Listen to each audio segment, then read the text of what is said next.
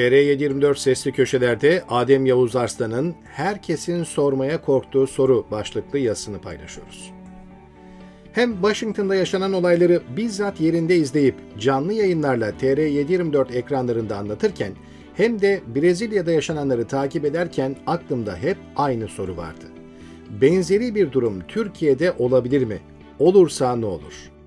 Acaba Cumhurbaşkanı Erdoğan'ı alkışlayan generaller ya da önünde abartılı şekilde eğilen yüksek yargıçlar nasıl tutum takınırlar?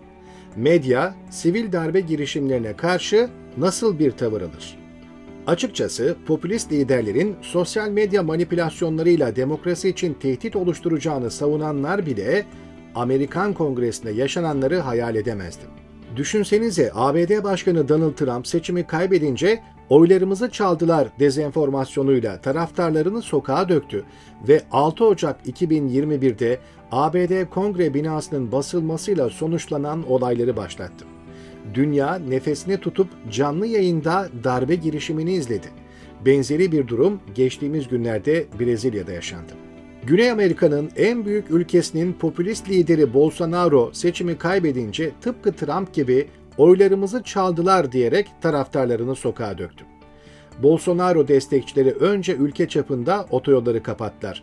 Ardından birçok şehirde kışlaları kuşatıp askeri darbe çağrısı bile yaptılar. Nihayetinde Bolsonaro ülkeden kaçtı, Lula görevi sorunsuz bir şekilde devraldı ama sular durulmadı. Bolsonaro taraftarları ülkenin dört bir yanından başkente akıp Brezilya Kongresi ve kamu binalarını bastı. Tıpkı Trump'ın son anda yaptığı evinize dönün çağrısı gibi Bolsonaro da olayları kınayan bir mesaj yayınlayıp kendini kurtarmaya çalıştı ama sular durulmadı. Her iki ülkede de operasyonlar, soruşturmalar ve bunlara bağlı yargılamalar sürüyor. Daha uzun sürede gündemde olmaya devam edecek. Ancak gelişmeleri izleyen herkesin kafasında aynı soru var. Popülist liderler yalan haberlerle taraftarlarını sokağa döker, sonuçları kabul etmezse ne olacak? Gerek ABD gerekse de Brezilya'nın yaşanan krizleri nispeten az hasarla atlatabilmelerinin altında aslında basit bir neden var. Her iki ülkede de demokrasiyi ayakta tutan kurumlar vardı. Trump ve Bolsonaro yargı, bürokrasi ve medya gibi demokratik bir sistemin olmazsa olmazlarını yıpratmaya, kendi kontrolü altına almaya çok çalıştı ama çeşitli gerekçelerle bunda başarılı olamadı. Mesela Amerikan yargısı, medyası ve güvenlik bürokrasisi Trump'ın antidemokratik taleplerine, talimatlarına direndi. Amerika kadar olmasa da benzeri örnekleri Brezilya'da da gördük. Daha kapsamlı analizler yapmak mümkün ancak özetle söyleyecek olursak Trump ve Bolsonaro'yu dizginleyen güç merkezleri vardı. Peki benzeri bir durum Türkiye'de olursa ne olacak? Cumhurbaşkanı Erdoğan ve AKP iktidarı İstanbul yerel seçimlerinde yaptığını yapıp yani hiçbir şey olmasa bile kesin bir şey oldu deyip seçim sonuçlarını kabul etmediğini ilan ederse, Erdoğan 15 Temmuz akşamı yaptığı gibi oylarımız çalındı deyip taraftarlarını sokaklara çağırırsa ne olacak? Tam da bu sorulara kafa yorarken referans almamız gerekecek bir gelişme yaşandı. Daha önce yüksek yargıçlarla çay toplamaya giden, hepsini sarayında toplayan Erdoğan bu kez de TSK'nın komuta kademesini parti programında kullandı. Gerçi daha önce de Orgeneral Metin Temel bir parti programında muhalefeti eleştiren Cumhurbaşkanı Erdoğan'ı coşkuyla alkışlamıştı ama bu kez tavır kurumsal. Genelkurmay Başkanı Orgeneral Yaşar Güler ve komutanlar muhalefeti eleştiren Erdoğan'ı coşkuyla alkışladı. Medyanın tamamı Erdoğan'ın kontrolünde olduğu için bu durum haber bültenlerine bile konu olmadı. Ta ki CHP lideri Kemal Kılıçdaroğlu konuyu partisinin meclis grup konuşmasında ele alıncaya kadar. CHP lideri komuta kademesi haddini bilsin, siyaset askerin işi değildir diyerek tepki gösterdi. Aslında başka bir yazı konusu ama Türkiye'nin de gerçekten bir ayarı yok. Çok değil birkaç yıl önce de siyasetçiye omuz atan, siyaset üzerinde vesayet kurmaya çalışan, her 10 yılda bir darbe yapan askerden muzdariptik. Asker siyasete müdahale etmesin diye yıllarca mücadele ettik ama böyle bir şey de hayal etmemiştik. Neyse biz esas konumuza dönelim. Cumhurbaşkanını alkışlayan parti marşları söyleyen askerlerin konuşulduğu günün akşamında sosyal medyaya bir başka görüntü düştü.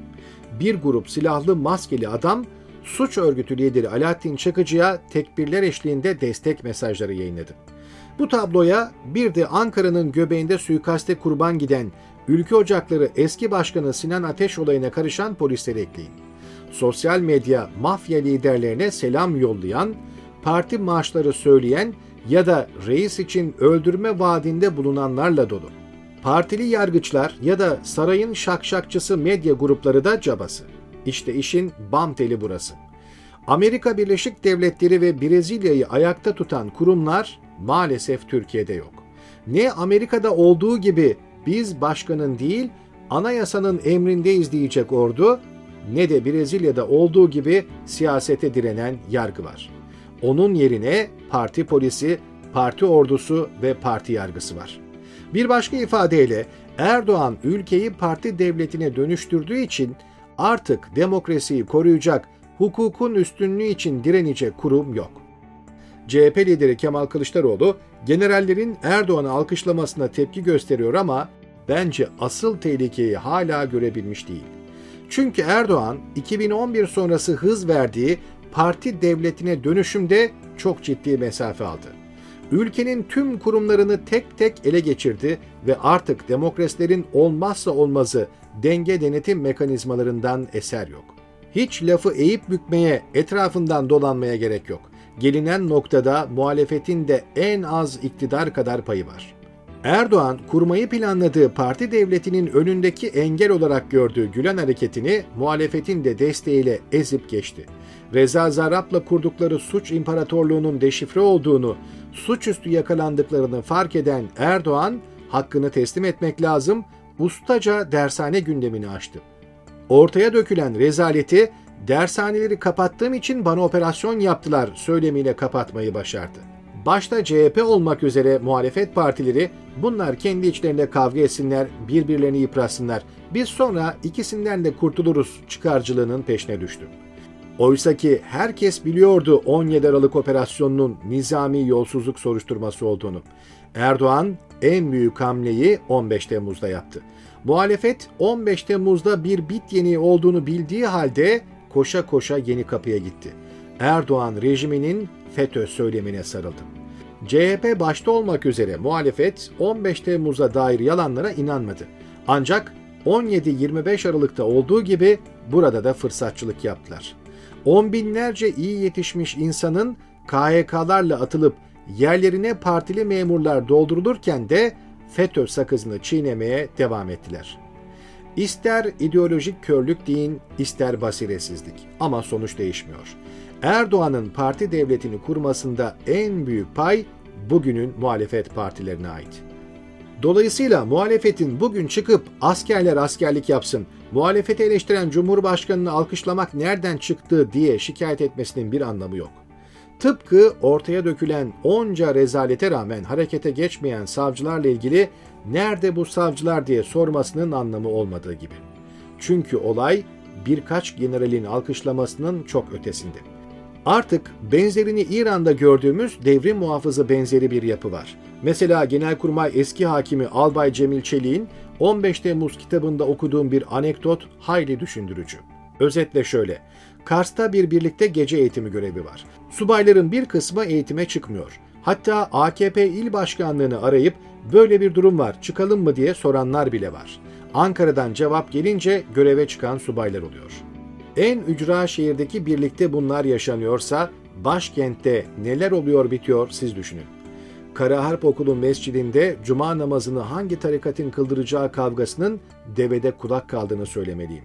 Sonuç itibariyle Brezilya ya da Amerika örneklerine bakıp seçimi kaybeden isim sonuçları kabul etmezse bir şey olmaz demeyin. Oralarda demokratik kurumlar hala ayakta. Muhalefet sanki seçimi kazanmışlar gibi bakanlık paylaşımları yapacağına seçim güvenliğine çalışmalı. Çünkü patron çıldırırsa dur diyecek bir güvenlik ve yargı bürokrasisi kalmadı.